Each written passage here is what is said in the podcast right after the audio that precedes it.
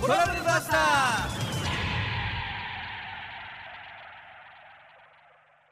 日曜日の朝です。おはようございます。ナビゲーターの常世翔子です。本年もよろしくお願いいたします。住まいの問題を一発解決。住まいのトラブルバスター。この番組のスペシャルアドバイザーは一般社団法人市民住まい向上委員会の代表理事であるバスター矢野こと矢野克美さんです。おはようございます。おはようございます。バスター矢野です。よろしくお願いいたします。よろしくお願いします。2024年、えー、始まりましたね。はい。今年もですねよろしくお願いいたします。お願いいたします。で毎年、えー、新年1回目の放送はですよその年の予想をしているんですが、うん。今回もですね番組スタッフが調べてきたものの中から私がですねピックアップして大予想をしてみたいと思います。よ今年ねどんな年になるんでしょうか。これ毎年恒例の企画なんですけれども昨年の振り返りも多少ね含めてはい。本日お届けいたします、今週は2024年大予想というテーマでお届けしましょう。それでは始めます。住まいのトラブルバスタこの番組は市民住まい向上委員会の提供でお送りしますあなたも家も年取ったね。苦難は向こうに。雨漏りが心配だわ。苦難は向こうに。人の話聞いてる？だから相談先教えてるだろ住まいの悩みはフリーダイヤル0120-978-652苦難は向こうに。市民住まい向上委員会。住まいのトラブルバスター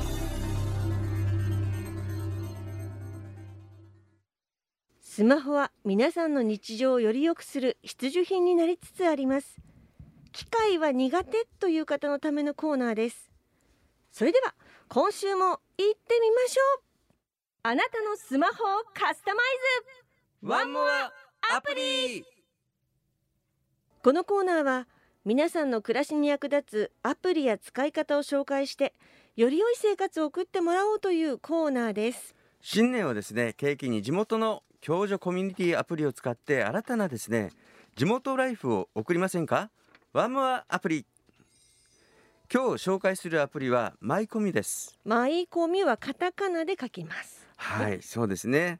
これ自治体や企業と連携して学校それから園商業施設だなどのね地域のコミュニティ同士がこの豊かあの温かなねつながりを持てるというネットワークみたいなもんですかね。うん、これあの子育てを顔見知り同士で頼り合う子育てシェアで国内外の受賞歴やメディア掲載実績を多数持つアズママというところがですねあの子育てや暮らしのリアルなコミュニティのメンバー同士をつなぎ頼り合うことを実現させたというアプリがこのマイコミュなんですね。だからあの子育てしてるとなかなかこう頼れる方がいなかったり孤独になりがちなんですよ。それをアプリで補おうということなんですよね。これひあのやっぱこと子育てしてる方すごくね助かると思いますね。あのほらわからないこともあるじゃないですか。ええ。例えば病気になったりする時とか、そうですね。あとなんか子供のなんかこうな子育ての悩みってと床屋さんもありませんでした？あありました。一人でどうしようって時ありました。で預けたくても預ける場所がないとかねいろんな悩み相談したくてもできない。って時にこのマイコミュですとお世話役のシェアコンシェルジュママサポっていうのがいるんですねはい。だから地域ごとに見つけてちょっと相談したりもできるということなんですってああそうですね。これ、うんだからなんか病院なんかをねあのどこに行ったらわからないわからない時とかあるじゃないですか。はい耳鼻科だったらどこがいいとかですね。そういったのもなんか教えてくれるそうですね。はい、またメンバー同士ですと保険付きで頼り合えるシェア機能というのがありまして物のシェアグッズとかそういうものですねはい。ことのシェア予定とかも当番変わってもらえたりとかあと送迎託児のシェアこれ1時間500円から700円であのお願いできるそうなんですね。これも非常に便利ですねねえぜひこれ利用してみたらいいんじゃないかと思いますね。はい、今日のワンモアアプリはマイコミュでした。続いてはこのコーナーです。誰か教えて日常の生活で起こる悩みをズバリ一発解決するために現場で活躍している人やスペシャリストにいろいろと聞いて矢野さんに解説してもらうコーナーです。まずはですね去年どんな予想をしたかちょっと答え合わせ的なところをですねやっていきませんか？はい、お願いいたします。はいで、えーまず AI アシスト高齢者住宅お、これも徐々にね拡大しつつあると思うんですがはい、これあの YouTube とかに出てたんですが健康寿命をのぼ伸ばすね取り組みの住宅っていうことでこれ九州の方でねやってる方がいらっしゃるみたいなんですね、えー今後はねこれ全国的に広がっていくんじゃないかというふうに思いますね。うんはい、これ当たりですね、じゃあね。はいそうですね。はい。あとコンビニジム。あ、出ましたね。これ大ヒットしてますね。ねえ、ライザップがね、チョコザップっての出してますもんね。はいこれ僕の知り合いもね結構行ってて気軽にほら行けるじゃないですか。ええ。帰り道とかに。で着替えたりしなくて済むのでそのままちょこちょこっと運動して帰ってすぐお風呂に入るとか言ってましたけどね。うん大当たり。はいあとストレス家電ですね。はい、あ、これあんまりそこまで そなんとなく。そうですねあんまり嫉妬はしてないですけど、まあ家具と一体化して綺麗に見えるので、まあ、今後はね新築なんか建てられる方は非常にいいんじゃないかなと思いますけどうんね、じわじわって感じですかね。はいはい。あとシニアの推し活ですねああ、これシニア世代元気ですよね、皆さんね。そうですねこれ50代以上のですね5割の方は推しがいるっていうふうに言われてますねあ、50代、私も入るの。でもあシニアはもうちょっと上でもいいってことですね。そうですね所さんとかも推しいますか？推しいます いよ。でも内緒ですけどね、はい。推しは言わないもんですよ。そうですね。はい。であとねスマ活。これシニアトレンドで1位になりましたね。あ、スマートフォンの活動のことですよね。そうですね、うんこれいろんなあの電話あの会社の方でスマホの教室やってますよね。はい。で結構ね、えーこの間覗いてみたら結構人いらっしゃってましたね。ああね、はい。私たちの番組でもアプリのコーナーやってますしね。そうですね、うん。えー大当たりじゃないかと思います、結構こうして振り返ってみると当たってるもの多かったですね。そうですね。はい。それでは今年の予想に行きましょうかね。おー何が出てくるでしょうか。はい、2024年問題ということで働き方改革ですね。これ法案が適用されるにあたって起こり得る問題。うん。これ建設業とかですよ。運送業などの人手不足ですよ。あ今もねすでに足りないって言われてますもんね。はいこれもう深刻な問題ですね。はい。職人さんもねなかなかいなくなってきてきましたね。うん。はいで2019年から順次施行されてきた働き方改革関連法では建設業や医師自動車運転業務など一部の業種には2024年3月31日まで猶予期間を設けていますということで、間もなく猶予期間が終わってしまうということですね。そうですね、ん。2019年からやってますので結構ね長い期間設けてはいいらっしゃったみたいですけどね。具体的にどうなるんですか？そうですね。この猶予期間が終了した時にさまざまな問題が発生するというふうに言われているんですがこれですね勤務間インターバル制度。これ前日に仕事が終わってからですよ。次の翌日の日にですね仕事を始まり始めるまでに一定えー時間以上の休息時間を確保しなければならないということになってますね。あしっかり休まないといけませんよってことですね。そうですねですから2024年4月からは継続11時間以上を基本とし、えー9時間を下回らないようにしてくださいということなんですね。あ結構長いといえば長いかも。そうですねだから残業とかがあんまりできなくなるっていうことになりますかね。そうですね。物滞らないといいですね。はいだから今までほら残業代がついててお給料でやりくりしてた方なんかは逆にお金がね減ってしまう可能性もあるかもしれないですね。まあ、ただ健康のこととか考えるといいことだとは思うんですけどね特にあの車の運転の方とか事故とか結構あってますからね。多ったですもんね。はい、はい。あと空間エンタメっていうのもちょっと注目してみたいと思ってまして、ドローンショーとかオリンピックでやってましたけどもあすごかったですね。ね、あのコロナで5類以降に、えーコロナがなりましたのではい。ここでなんかイボイベントとかがねかなりいろんなところで再開されてますよね。うん盛り上がってますね。はい、であと花火大会などの組み合わせで、えー全国各地でね急速に広がるんじゃないかっていうふうに言われてるんですね。おたくさんみたいなドローンショー。はい。はい、数百台の光るドローンによって、まあ、エンタメ体験は多くのですね人々の心をつかむんじゃないかなというふうに思いますね。えーいいですね。うん、であと空にですね QR コードを映し出すっていうことで皆さんんほら花火とか写真撮ったりするじゃないですか。はいそういったので QR コードを写すともう自然とそこのところに、えー移行していきますからね。あこれ企業もお金出しやすいですもんね。そうねだからうまくできてますね。はい、だから新しいねビジネスモデルとして展開できるんじゃないかなというふうに思いますね。えー楽しみです。はい、あと、えー、強刺激ですね。うん。今日刺激。うん、これなんか激辛とかいろいろあるじゃないあですかー大好。き大好き。で未来のレモンサワーということで強刺激のレモンサワーなんかもね販売されていいくと思いますね。あこれ出てた出てたんですよね限定販売確かあの朝日から出てたと思うんですけど多分、ま、もしかしたら人気だったらまたね出るかもということらしいですよそうですね、はい、はい、いろんなメーカーさん出してますのでねこれなんかね本物のレモンスライスが入っているなんかサワーなんですって多分刺激が強いんですよねきっとね。美味しそうではありますけどね。ね。まあ、あったら買ってみたいと思います。はい。はい。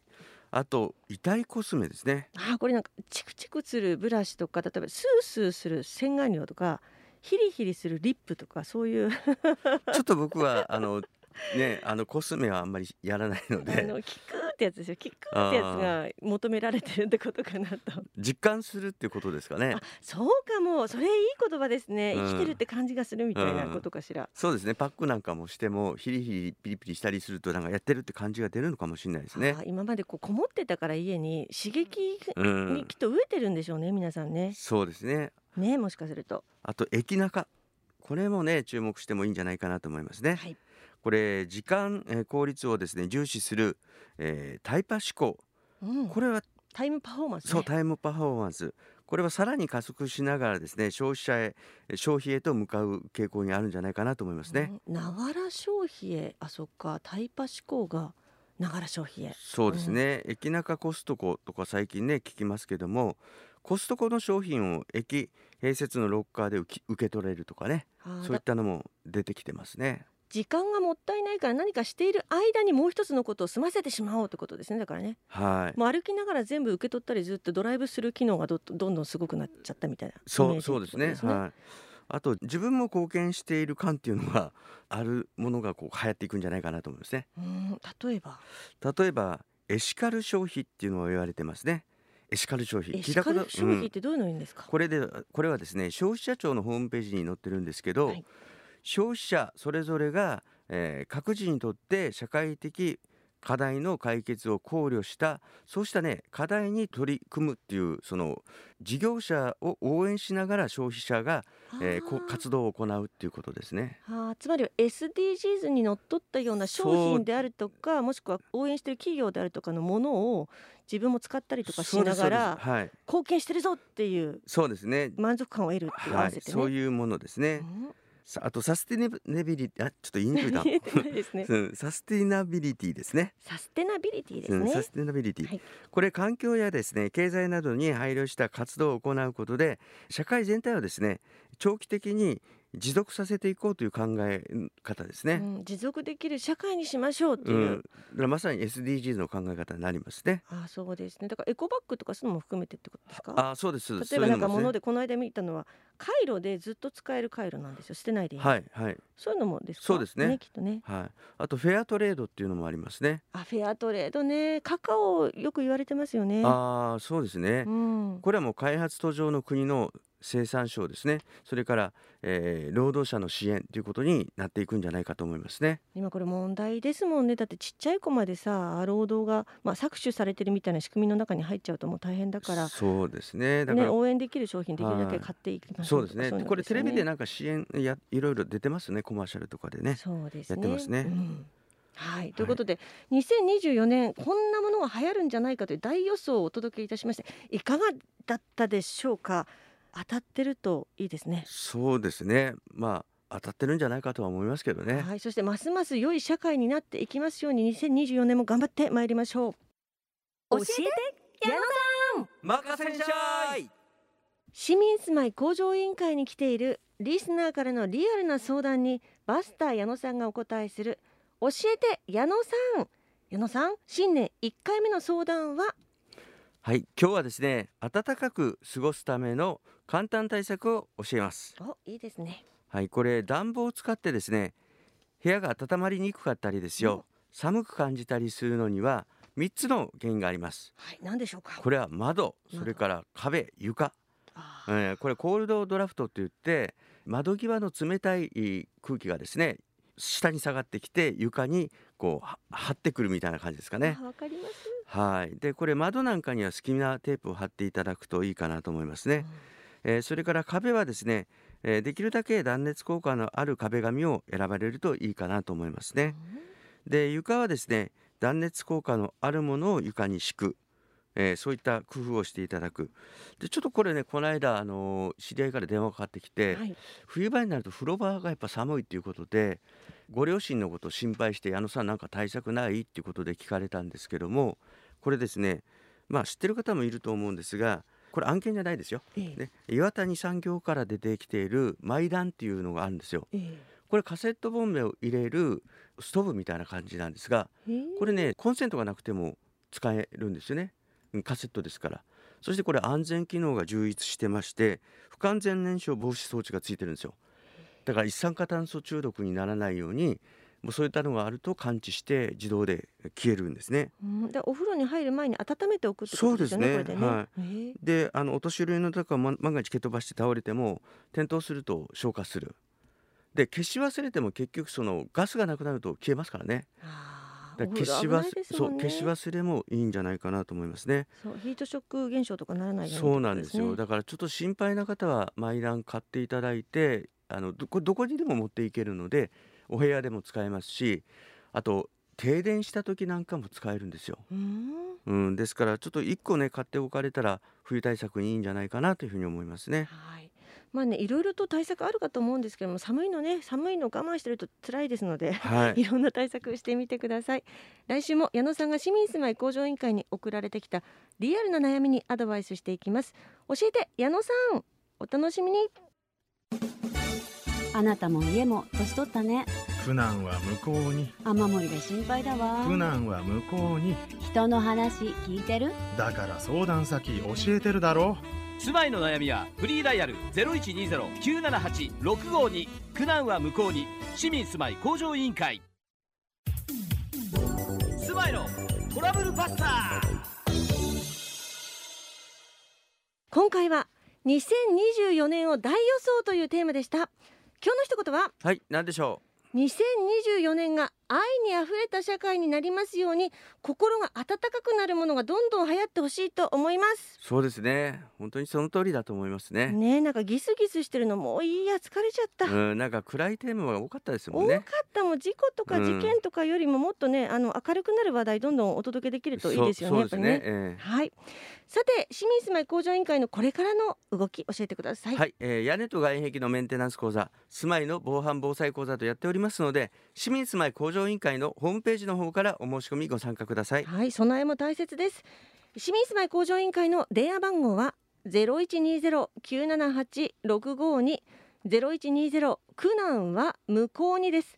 電話受付時間は毎日朝の9時から夜の7時までとなっています。そしてこの番組ポッドキャストもあります。ラジオ日本住まいのトラブルバスターポッドキャストで検索してみてください。全国からいつでもお聞きいただけます。ね、どんどんいい話題をお届けしていきたいですね。今年もね。はい、そうですね。明るい年にしていきましょ本日はね七草がゆの日ですからね、うはい。胃腸も健康に。確かに。はい。はいそれではさようなら。さよなら。住まいのトラブルバスター。この番組は市民住まい向上委員会の提供でお送りしました。住まいのトラブルバスター